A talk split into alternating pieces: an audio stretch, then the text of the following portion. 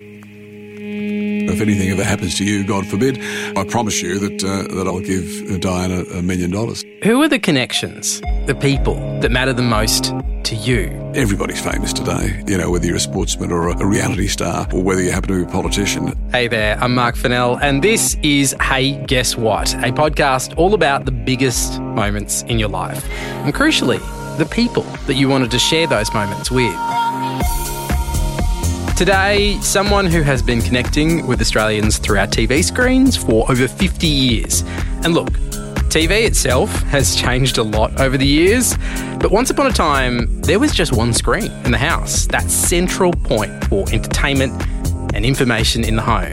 And the stars of that box, the people we invited into our houses through that screen, they were so entrenched in Australian culture that they really only needed one name Graham. Bert, Jana, and Ray. Ray Martin is a five time Gold Logie winner. He's been part of iconic shows like 60 Minutes, Midday, A Current Affair, hell, even Carols by Candlelight. He has been there for the Olympics, the bicentenary, so many elections, world changing moments like the aftermath of the September 11 terrorist attacks, it's a legacy in broadcasting that will probably never be matched. But to him, he's just Di's husband, a dedicated granddad to Arlo, and a dude who likes to dabble in a bit of photography. But he is a journalist. That is who he is at his heart. It is a profession, it is a job, a vocation, yes. But it's what makes him connect to people. Yeah, I fill out the form on my um, passport saying journalist, and this is occupation. I tell people, uh, call me a journalist. I call myself a journalist. Um, I always enjoyed telling stories rather than uh, breaking news, as much as I love breaking news, but I'm a, I, I tell stories, and that's what journalists do. Mm. It's funny, looking back over your interviews, what I note, I guess, is that and again, feel free to just correct me if I get this wrong, but it seems like for you, in large part, journalism is a means to connecting with people. Because it seems like that's something that you seem to extract an enormous amount of joy out of understanding people, what makes them tick. Yeah, you've got to, at some stage, if you reach my ripe, ripe old age, you, um, you've got to come to terms with yourself, what you can do, what you can't do. I can talk to people. I enjoy people. I talk to people on buses. I connect with people on aeroplanes. I talk to people, with, not just in Australia, where they might know who I am, uh, but anywhere I go. And invariably, I'm called Mr. Have a Chat. um, and, uh, and so I do connect. And uh, at the end, end of an interview with Joe Cocker or with um, a prime minister or whomever it might be, or someone who's difficult, um, people say, "Gee, you got him on a good day." And I said, "No, no, I didn't. I connected. Actually, uh, you know, worked hard at this. I did my homework, and I and I respected his position or her position, and uh, and worked at that. So I think that's part of the strategy in terms of connecting. But I think overall, I'm um, uh, I don't have any trouble uh, people talking to me seriously in the same sense I have good fun in a recent ABC comedy series I did. Um, that was good fun as well. So it's I think you've got to be you know a man for all seasons. It was brilliant, and let me just say that to your face. I thought it was fantastic and well, wildly strange. It, it was it, well, it was wildly strange. I agree. And, uh, and, the first program, I walked out. My wife had been looking at it in another room, and I uh, walked out, and she said, "What was that?" And, uh, and I my said, wife the same thing. I said, "I'm not sure. I'm not sure what that was." But um, uh, you know, again, working with people who were 25 to 35 and who were um, very funny, but also very smart, um, was a joy. So much of this show is built around the notion that there are defining moments that change people's life. And I feel like you're one of these people for whom there's probably like a dozen to choose from. But if you had to pick a defining moment, a moment where a profoundly different Ray went in and then came out the other end. Is there a moment that springs to mind? Oh yes, I, I was driving past down William Street the other day, and um, and I went in there back in 1965. I went in there for an interview for what was called the ABC Talks Department. The Talks Department is, I guess, the current affairs department now, but I saw this job for a uh, for a talks officer grade one in the ABC, and it involved interviewing people and involved travel, involved uh, news stories, and I thought that sounds interesting without knowing much about it. And I went along and I was. Um, uh, uh, sat down in a in an office, and I did uh, interview with two of the senior men at the ABC at the time, and I had to go up the road and and do uh, read a news bulletin just to read uh, for them, uh, put it down on tape, and uh, do a quick interview with someone up there. And mm. I read the news bulletin, and I stuffed it up and uh, and I, I, stumbled a couple of times. And I said to the guy who was a you know a, a more senior talks officer than I was about to become, um, I said, "Can I do that again?" And he, out of the goodness, generosity of his heart, he said, "Yeah, why not?" It probably saved my life. Yeah, and, uh, wow. I did it a second time. I don't think it was very good the second time either. But for some reason, um, they used to select two cadets a year in the ABC, and, and I was subsequently told that there were about 480 applicants that year. Why I got the job, I don't know, but that changed my life totally. Otherwise, today I would have been a retired history lecturer probably, and I would have loved it, and I would have been pretty good at it um, because I love history. But um, but I wouldn't have seen the world and done the things I've done. It was, and that was just a a, a moment. Uh, I was going past with my wife the other day, as I said, and, uh, and I looked at and thought, wow, if they had not liked the colour of my shirt or not liked the uh, the news mm. bulletin that I read, I would have happily gone off and you know bought a Citroen and uh, and, and been, been an not academic. Citroen, Ray, come on. And been an academic. I'd have driven around there somewhere on that. So after that interview, who was the first person you called? Who was the first person you told about it? My mum. Yeah. Um, she um, she left school when she was thirteen, and uh, she was uneducated and yet you know one of the smarter people in, I'd ever met in my, in my life. Um, and uh, and she, for some reason, wanted me to go to university. A, a, kid coming out of working class Australia, a boy should have really gone to tech. I should have done that, but she, for some reason, wanted me to go to university. And uh, when we were living together in Tasmania, um, um, uh, she at one stage I wanted to leave school early, leave high school, and go and get a job and get some money because it was just she was working a, as a machinist in a, a knitting factory, and uh, just the two of us. And um, she didn't talk to me for three days when I suggested I would give up school and uh, and and go and get a job. And she said, basically, you know, I haven't sort of worked my fingers to the bone for you to throw away an opportunity. So when your mother doesn't talk to you for three days, you uh, you do what you're told. And uh, so I went back to school, and it was and for some reason she wanted me to do this. So she sort of thought I could do anything, uh, even though she had done nothing apart from you know be a, the best mother in the world. Um, but um, that that's the sort of I think that's the encouragement, and that's the sort of foundation that we all should be lucky enough to have. Listening to you talk, I'm reminded of the fact that I, I, quit university after three months to take a job in television. And my mum, who is the first of her generation coming from India and Singapore, to have gotten into university. It was about three days before I could finally convince her that it was a good life choice. You, have mentioned your your working class upbringing, and I think it's one of those things that perhaps people don't know nearly as well as they should. That your background actually was pretty rough in the early days.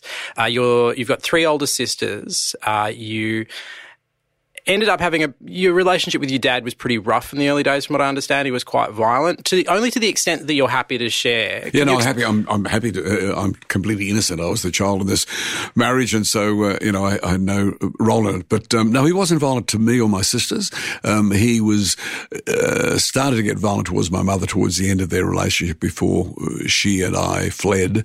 Um, and but he was uh, alcohol would would be the trigger. Um, and that was a time when we fled, literally fled, um, uh, and went to Tasmania um, so she could be as far away from him as possible um, because he threatened to kill her.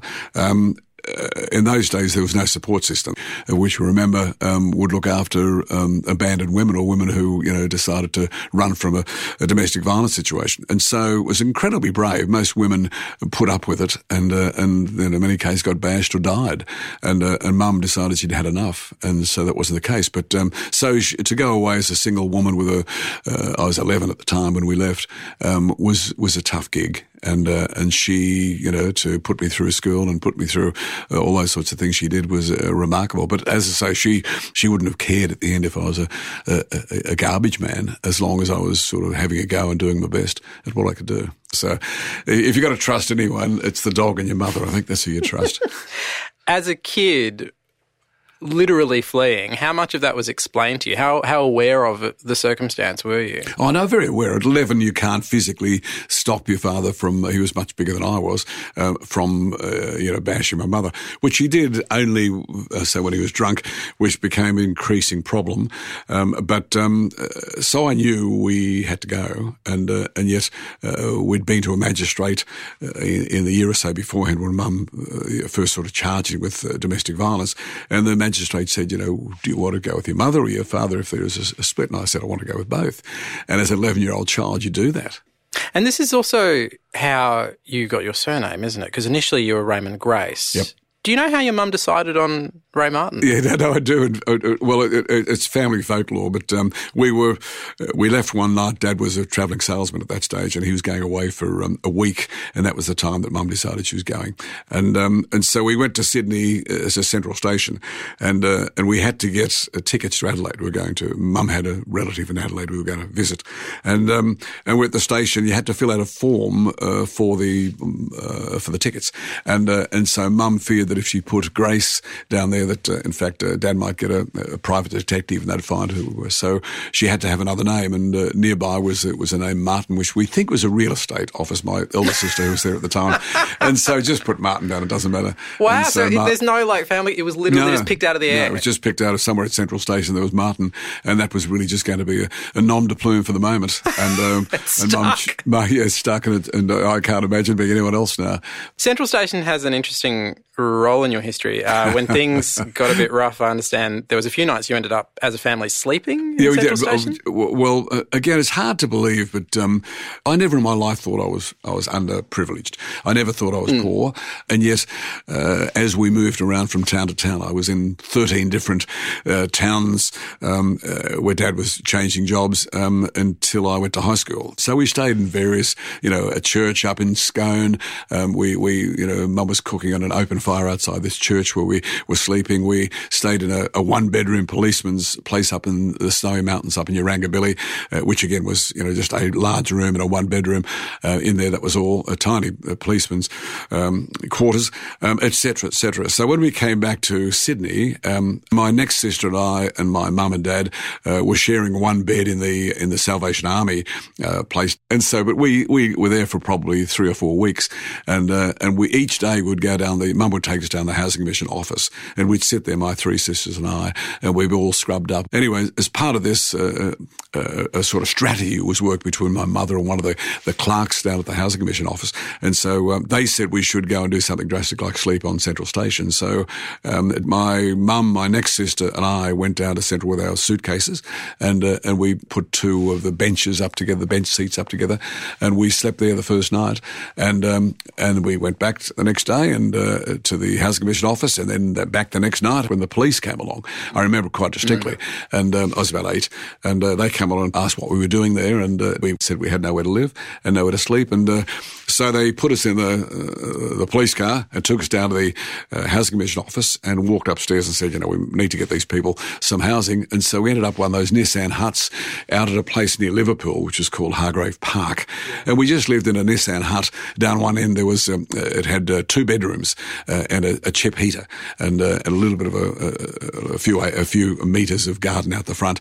And that was we suddenly got to heaven. It was that was a fair dinkum house, and so that was that was the story. But two days on on Central Station. Every time I go past Central Station, I, I don't quite know where we were sleeping, but that's where we were for two nights. Ray is a pretty open book, which I suspect is why he has been so successful to some degree. In fact, when he gets critical letters from people saying that he wouldn't understand their hardships, he often reflects that if they only knew these sorts of stories, the ones you're hearing now. From his unusual life growing up, Ray found himself with a place at the ABC at the age of 19. He married his wife, Diane, at 23, and then by the extremely young age of 24, he was sent to the US as a correspondent. But nobody was enjoying his rise more than his mum, Mary. I interviewed uh, Audrey Hepburn, um, and uh, and Mum was beside herself. Mum couldn't believe, uh, you know, Audrey Hepburn was a character from the Women's Weekly that my mother had seen. So her son to be in- interviewing this this uh, goddess uh, was extraordinary. So generally, Mum was uh, extremely proud. Mm.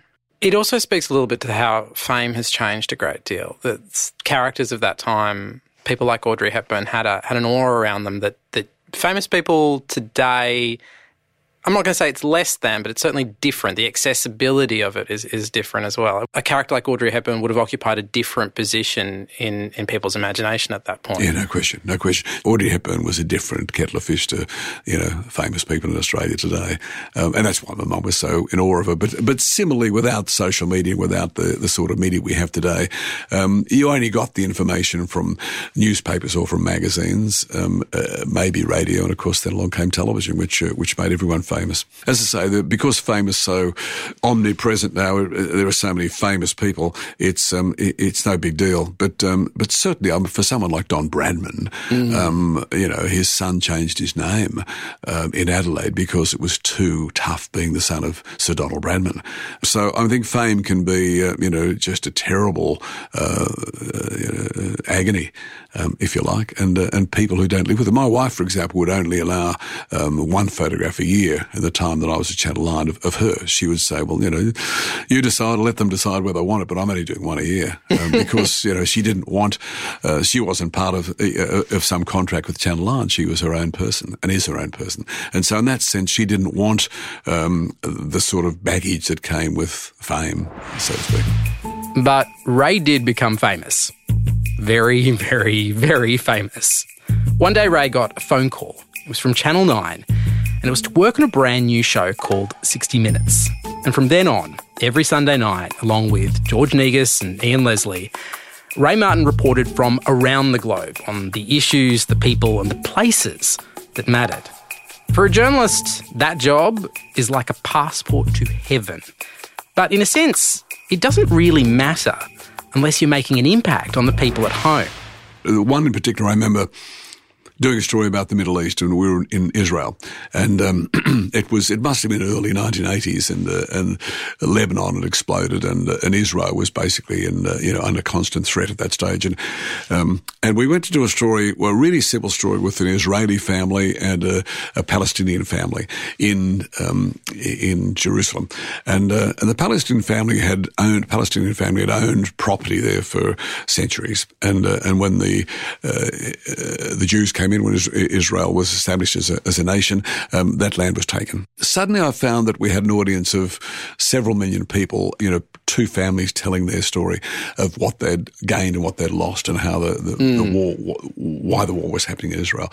Um, we got an enormous number of letters and people were seeing it for the first time. It was just, I thought, the fantastic thing that commercial television can do um, and um, and does, and certainly 60 Minutes did in those early days. That you know, here this war had been going on at that stage for 30 years, um, but um, but people were seeing it for the first time through the eyes of human beings rather than politicians and and uh, military men, etc. And I thought that was probably one of the most that reminded me that, hang on, we're not we're not just sort of talking to an abyss, we're not talking to an empty space here. We're talking to people who listen to what is being said. So it was just I thought that was really for me it was a revelation. I thought, wow, hang on, yeah, and it is just that power of humanising yeah, a, an issue, making it yeah. about people. Yeah. The the job did have its dangerous components to it, and there is a, a fabulous story which I'm going to get you to confirm or deny that the uh, the head of Nine at the time, Sam Chisholm, promised your wife Di uh, that if you did die, pun unintended, he would pay Di $1.2 million.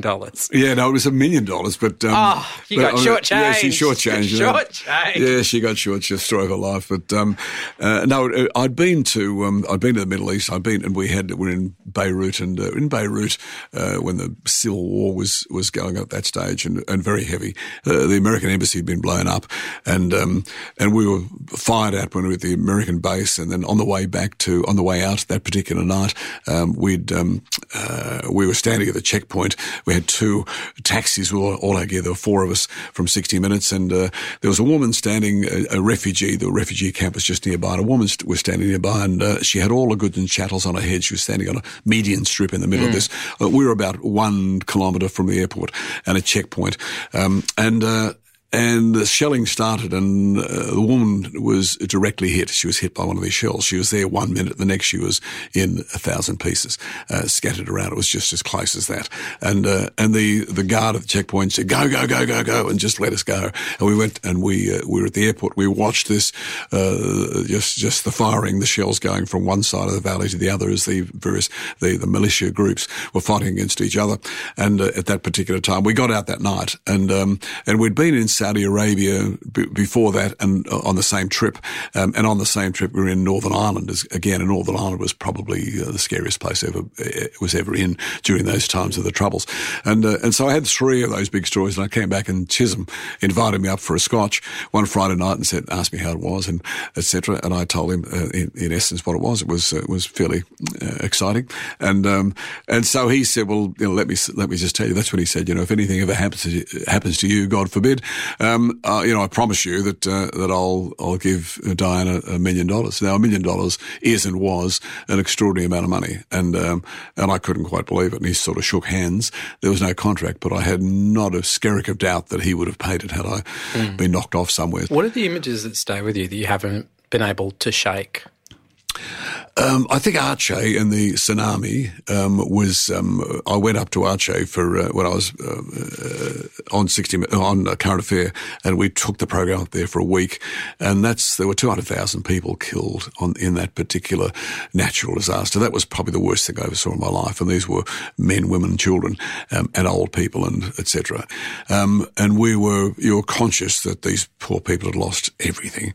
And we'd go to, uh, you know, just go to uh, in doing stories up there. We'd go into a house, they'd welcome us in, and, and the man would be sweeping the mud away from the house, and I'd think, well, he must be, and he'd smile and, and greet us, and uh, and and then I'd, I'd say, well, you know, I would think he was lucky um, that maybe he'd missed out, and then he'd tell me he'd lost his wife and his children, and his sister and his brother, and etc. And yet he was still welcoming and trying to give us rice and trying to give us this sort of human dignity um, that was and, and generosity that, that just completely floored me. In your on-camera career, uh, I'm not going to read out the grand total list of famous people you, have interviewed, but you know, to take a few, Elton John, uh, Tom Cruise, Jennifer Lopez, the list goes on and on and on. Mm-hmm. What I'm fascinated about is who were the surprises. Wow, lots of surprises. Um, Paul Hogan said to me once that um, on air, um, he was there promoting one of his lesser films. Um, he said, "Look, I wouldn't be talking to you if I didn't have something to flog." Yeah, um, which is he, so true of so many people. But, yeah. but, it's so true of everybody. And so I think rather than there were very few people amongst those that I developed relationships with. Michael Crawford, the Phantom of the Opera, was one uh, I, whom I did, uh, and some of the sports men and women. Um, Cathy Freeman, I got really close to. I interviewed her a number of times, and she's a, a wonderful, wonderful uh, Australian. Um, but um, generally I saw my job as, look, they're here to flog something. They've got a record or a show or a film or a book, um, and they really don't really want to know me. So I'll uh, read the book and I'll pay them that respect and uh, and I'll do as good an interview and I'll I'll be sensible about it. Um, and if I can make their life a little uh, less painful um, and less tedious, then that's what I do. And so, you know, I did an interview with Michael Johnson, the uh, uh, probably the greatest 400 meter runner of all time, who was a, a pig of a man. And as it turned out. And uh, and I was doing a 60 minutes tour with him, and uh, and he it was a day in the life of, and he'd won a gold medal in Sydney at the 400, and then he won the 4 by 400 with a relay team, and he'd won um, a, gold, a couple of gold medals in the previous Olympics in Atlanta. And um, I had this huge respect for him as an athlete, and uh, he didn't want to be there. And so I, um, I said, look, you know, I'll try. I know this is sort of boring, but uh, I said I'll try and make it as uh, as least boring as possible. And I said, you know, I just want to talk about you. I want to talk about Cathy Freeman. I want to talk about the Sydney Olympics. And he said, uh, I couldn't give an F about uh, talking about me. I've talked about me. I couldn't give an F about Cathy Freeman. I couldn't give an F about uh, the Sydney Olympics. And I said, well, it's going to be a good day.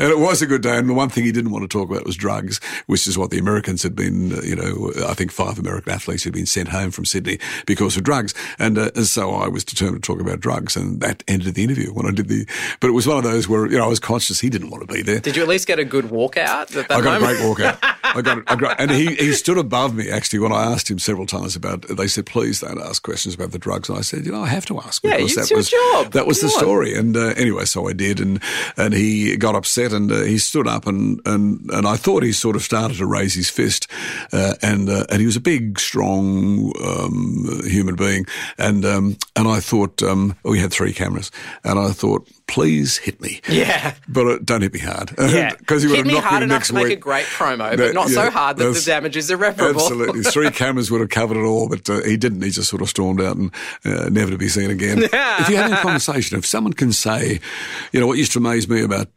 midday, for example, mm. about television interviews is that I could be sitting with you and you could be a superstar. Um, Let's assume then, that I am, for argument's sake. Uh, that's right, as, as, you are. Um, then, um, then uh, you don't have to tell stories about um, your your, uh, your, terrible childhood or about your father or whatever.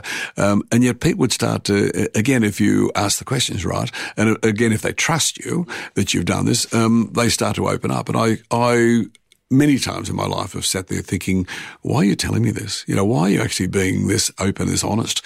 And it becomes the camera almost, or the microphone, almost becomes a, a therapeutic device. It becomes something by which, um, you know, people suddenly feel the need to talk.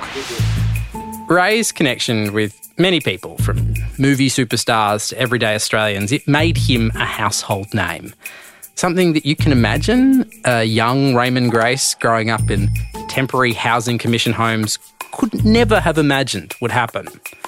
But his fame also meant that another memory from the past would come calling. I got a call from um, uh, the gatehouse say, uh, saying that um, that um, a bloke was down there and he was he said it was my father and I'd not you know I'd not seen my father since we left well, you know, 30 years earlier, maybe almost 30 years earlier. And, um, and I said, no, just tell him not available. And, uh, and they, so they told him that. And uh, when I was leaving, I sort of stopped and talked to the, the guards at the front.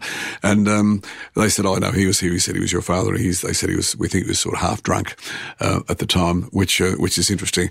Um, and I sort of left it at that. Um, I thought that at this stage, um, you know, it was almost like rubbing in my mother's face if I renewed a, a, a, a relationship. I had simply told kids when I was at school that he had died in a car accident, um, and effectively he had. And uh, and I thought, no, you know, it's, the caravan's passed on. It's not time to, uh, to resume a relationship now. You know, after I'm uh, reasonably successful, I've grown up, and uh, and yeah. all the problems my mother had dealt with, all the you know the growing up problems. And so I thought, no, you know, if my mother hadn't been there, I might have talked to him. And uh, and I just really it was out of uh, out of you know concern for my mother that I didn't suddenly resume a relationship that had broken down 30 years earlier. Your mother passed away in the 90s, really at the, it, what many people would regard as the height of your fame. And I'm wondering, after all these years now, how much DNA of, of Mary's personality is still sitting here in front of me now? How much of her is in you? Oh, I, I, can only, I mean, scientifically, there's heaps, um, obviously, um, as is with my father. Um, that's there. But I mean, I remember being with mum once in, the, near Central, uh, when before, before we split. And, um, uh, and I was, uh, we went across the park at Central in Sydney and, uh, and there was a, a, bloke who came up and asked for some money. And mum was there with a handbag and a hat and, uh, and, and, I was there in probably school clothes. But, um, mum sort of stopped and went to a purse and mum had nothing and she gave him, uh, you know, fivepence or something like that in those days. Um, and as he said, thank you, ma'am, and he went away. And you didn't see many beggars in Australia in those days that I remember. And she said, uh, as we walked away, like a lesson from your parent, and she said, now, you know, you must, all, if someone comes and asks you for money, you must always give it to them because it's, she thought it was somewhat demeaning to have to ask for money, and etc. And she said, you must always give it. It's one of those things where I say, oh, I'd walk, I'd walk past somewhere and, um, you know, and say, no, no, not. And then I'd get five pass, paces past them and say, oh, hang on, where's mum? So I'd go back and give them something. I, I do uh, by nature. But so it's those things that it's, it's all the things, but I think everyone could say the same thing that uh, your version of little things that we don't notice only when you become a parent as you are now that you, you realize this extraordinary influence that you have on your children, yeah. whether you mean to or not. And it's, uh, it can obviously affect us in terms of our attitudes towards race and attitudes towards women. I think. I did want to ask you about your relationship to another woman, a Kamilaroi woman by the name of Bertha. Because a few years ago, you discovered that you had uh, Indigenous heritage, and I'm fascinated to know how that came about. My sister had done, my sister Kay, um, who was a middle sister, she had done some family history, and um, and she discovered that there was this woman Bertha, who uh, who was an Aboriginal woman, um, who was seen to be somehow a member of the family, and uh, and then we we tr- it turned out that she had had two children with um, my great great grandfather, whose name was William Lamey, Bill Lamey. He was sent out from Ireland um, on a as a he'd uh, he'd robbed a, uh, an Irish priest, uh, an Anglican, of mm. of ten quid, and was sent out to Australia um, uh, for life. And uh, and so he subsequently became a free man and, and, lived up there as a shepherd. But he had two children with this one woman, this Bertha, who te- ended up being um, a, a, bit of a princess, not a, almost a queen of the Kamilaroi people up there. She lived to 104, and and so my great great grandfather would have been uh, living with this woman. He um, he died in 1851. In 1850, he did his will, and uh, he had put in the uh, comment there that he he left and he made a fair bit of money at this stage and he had a property um, and uh, with uh, about 400 head of cattle and 50 head of horse, which was made him reasonably wealthy. And he said in the will, um, I leave all my goods and chattels to my beloved children. Now, these beloved children were, in fact, what was disparagingly called half caste at that stage because they were had had a black mum and a white dad. And, um, and yet this is clearly a political statement. His Irish English mates at the time who were uh, involved in things like the Myall Creek Massacre and who were actually wiping out these savages who were up there um, would have been saying to him, we've got to get rid of them. It's either them or us, which is sort of attitude of this frontier mm. violence that we now acknowledge, but we used to put under the blanket. Um, for, for William Lamy to have actually stated on a document, you know, I leave all my goods and chattels to my beloved children was a statement of support and, you know, obviously love for them. So he went up in, he'd already been up in my estimation anyway because he'd, uh, he'd been quite a, uh, quite a rebel in Ireland.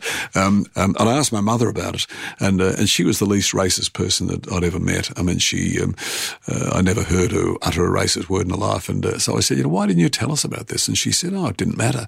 Now, it did matter um, it did matter because, you know, if you're working class Australia suspecting the bush, um, the last thing you needed was the tag of also being Indigenous because that, uh, you know, the, the blackfellas lived on the other side of the river and they lived down in the camps, etc. And they were hunted out of town when it got dark in places like Gunnedah. That was sort of where I was curious to go because I was like, how do you relate to it now? Given it was a, a, a discovery that happened later in life, I mean, do how do you relate to, I guess, your Aboriginal heritage at the oh, moment? Oh, I'm very proud of it, as I'm very proud of my Irish heritage. Um, but um, I'm one sixteenth Aboriginal, uh, as I say, I'm extremely proud. Um, and I, oddly enough, had been involved since I've started journalism, and especially in Western Australia when I first I went there, as I say, when I was first graded uh, in the ABC, and uh, and I did some stories there about um, you know about the racism. I couldn't believe it coming out of uh, country New South Wales, which was certainly racist. Um, there's no question of that as I grew up in terms of blackfellas and whitefellas. Go to Western Australia or go to Queensland and it's apartheid. It was absolutely separate peoples. And, uh, you know, there were blackfellas in, in Meekatharra where I first went. Um, there was one blackfella pub and the other two pubs were for whitefellas and never the twain should meet, um, etc. And, you know, it was just, I hadn't seen that sort of uh, apartheid um, as in South Africa in Australia and I was ashamed uh, of what was happening in my country, that it existed. Um, and then I went to America, and then I and I was there at the, at the civil rights movement, and I was there in the you know late '60s, uh, in the '70s when uh, when civil rights uh, really broke out, and when and did lots of stuff with the Black Panthers and people like that. So I became aware of the you know Black Lives Matter, if you want to use that phrase, um, and and far more than I'd ever been as a, a young Australian. And so when I came back um, in 60 Minutes and so on, I I was deeply involved in the. I got I was um, appointed to the Reconciliation Council by um, the Hawke government initially as the, the sort of token journalist. Um, so I was involved in that before I discovered I had Aboriginal heritage. And uh, and that was simply and the blackfella said to me when I you know I did a, a, big piece for the Women's Weekly about my connection and um, told some of those stories and they said oh we knew it was always how the bloody hell did you know how did you know when I didn't know oh we just knew it was that sort of connection. There is this uh, particularly amazing quote in the Australian Media Hall of Fame, and it goes like this If Ray Martin says it is, so it is. Now, for a journalist to engender that level of trust these days is, well, it's almost impossible. I mean, in the age of fake news and misinformation. So, where does Ray see the responsibility of news media in 2020? Well, it was always regarded just slightly above used car salesman mm. and below policeman. Um, it was always, it was never uh, top of the tree, uh, along with, uh, you know, with uh, lawyers and doctors. Um, so we kid ourselves that we think journalists have been respected or liked. Um, because we're shit stirrers, mm. to use the phrase, um, that upsets people. Um, I think today is, um, you know, journalists tend to be more better qualified than they were when I was there. Um, ABC would only uh, select you if you had a degree at that stage, but um, and newspapers didn't. So uh, you almost didn't need education to be a journalist. And when I first started, um, today you've you know you're flat out getting if you've got a PhD. Um, whether they're as worldly, probably not. Um, um, but it, but but so what do I think in, in terms of it? It's I think social media is a beast. Yeah.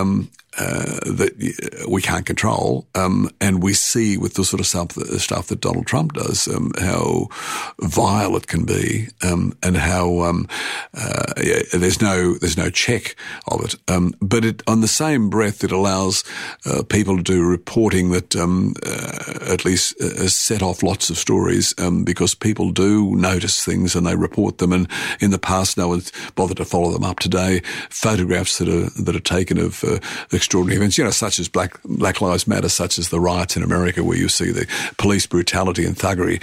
Um, that wouldn't have happened in my day. It would have been just journalists reporting it, perhaps without the sort of pictures that you see today, the video stuff that people whip out their phone and take. So I think there's some value in in popular press, um, if that's what social media is. Um, I think there's real value in everyone having a voice.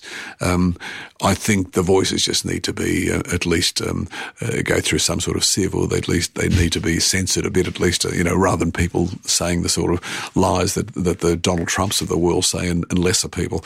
Um, the days of being able to, you know, go to New York and, and you know, uh, investigate a story, I think they've gone because instant news requires the poor journalists who are there for, uh, from Australia to, um, to, do radio, television, podcasts, um, you know, social media. There's no time to stop and really um, understand it. You've got to be adept enough to get it on the run, which is what they're doing. And I think that can be, that can be a problem.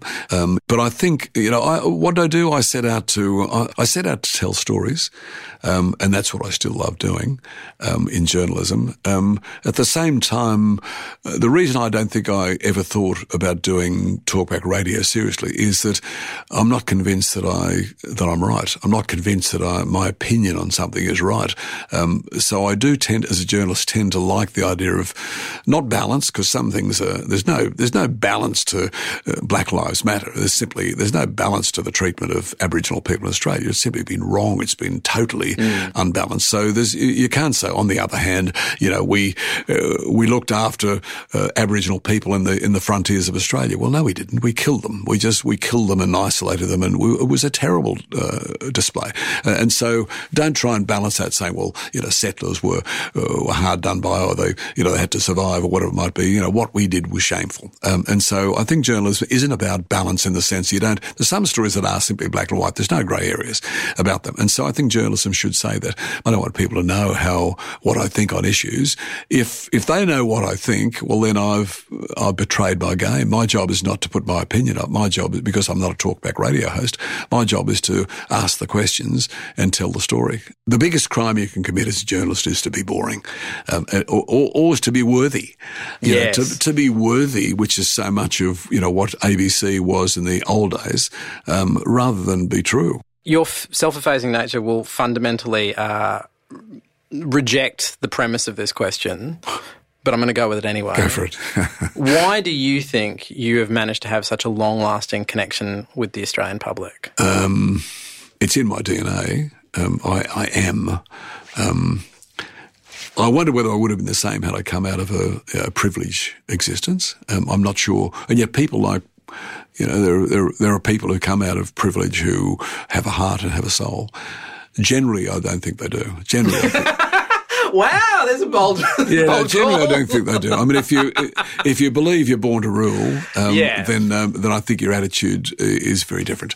Um, um, so I think I, have asked that question, as I say, about privilege, um, whether I would have had the same attitudes towards. I tend to be.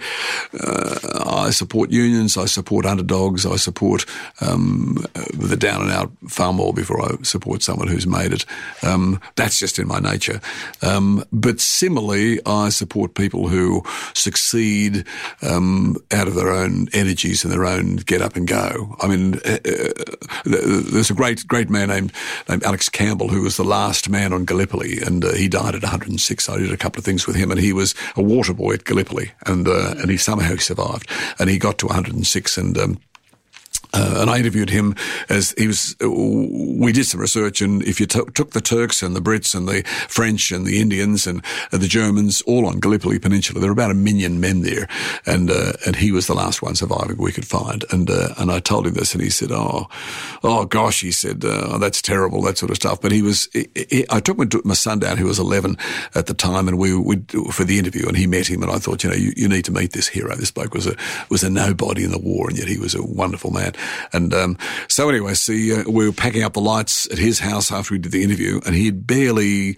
Uh, I got, I got one word answers almost from him all the way through because he was so old and he was uh, he was so weary. As we unpacked the lights, Luke, my son, was off to one side, uh, and I noticed Alex talking to Luke, Luke, and, uh, and I thought, hang on, you know, I didn't get that. What's he? He's talking to my eleven year old son. So we anyway we packed up, we jumped in the plane, and we're coming back to Sydney, and I said uh, to Luke when we were coming back at one point, I said, "What did Mr. Campbell say to you?" And he said, "Oh, he just talked to me about the war," and, and I'd seen him talking, and I thought, "Bloody hell!" And um, oh, so the I, cameras rolling on that. yeah. So I said, "So what did he say?" He said, um, "I asked him what it was like, and, he, and anyway, Mr. Campbell had said uh, that it was terrible, and you know he was against wars, and you should never go to war." And then I said, "So what else did he say?" He said, "He said to me, um, son, can I give you some advice?" And uh, and my son just said, "Yes, Mr. Campbell," and uh, and he said, uh, "Have a go." Have a go. And I think that's probably it. That in terms of uh, you know the people I have most respect for are those who have a go. Even not the people who are the most brilliant or the people who are most successful, the people who have a go. So, if Ray Martin were to run into young Raymond Grace at a Rabbitohs game at the age of ten or eleven, Yep. what would you want young Raymond Grace to know about what his future was going to entail? What would you arm him with for his future? Apart from have a go, um, Yeah. I'd certainly say uh, to anybody have a go, uh, male or female. Um, it's it's it's a famous bit of graffiti I once saw um, in London of uh, life's not a dress rehearsal. Um, it's not a dress rehearsal. You've got to actually have a go, and you've got to. You don't get a second chance at this. You have your second chance at, at life, if you like, at the various things. So you can you can fall over and, and, and, bloody your nose and get up and go on with something, but uh, uh, but you don't. You know, we don't come back in this world again. And so I think that if you uh, if you don't have a go, if you don't do the things you want to do, if you don't think do things that please you uh, within reason, um, then I think you uh, you're probably uh, you know not much above, uh, above a vegetable. You probably uh, ought to be in the garden rather than on the street. And that, ladies and gentlemen, is the sound of a man having a go. Huge thank you to Ray Martin for his time. And of course, thank you to you for connecting with and listening to this podcast. Uh, if you're hearing this for the first time, you can subscribe on Apple Podcast or any of your favourite podcast apps. Each episode, we have unique stories of people, some famous, some not so famous, connecting with the most pivotal moment of their lives. And if you like the show, uh, you can leave a review. Uh, it's helpful means other people can find it. My name has been Marc Fennell, and thank you for joining us for Hey Guess What, which is presented by Telstra, and I will catch you next time.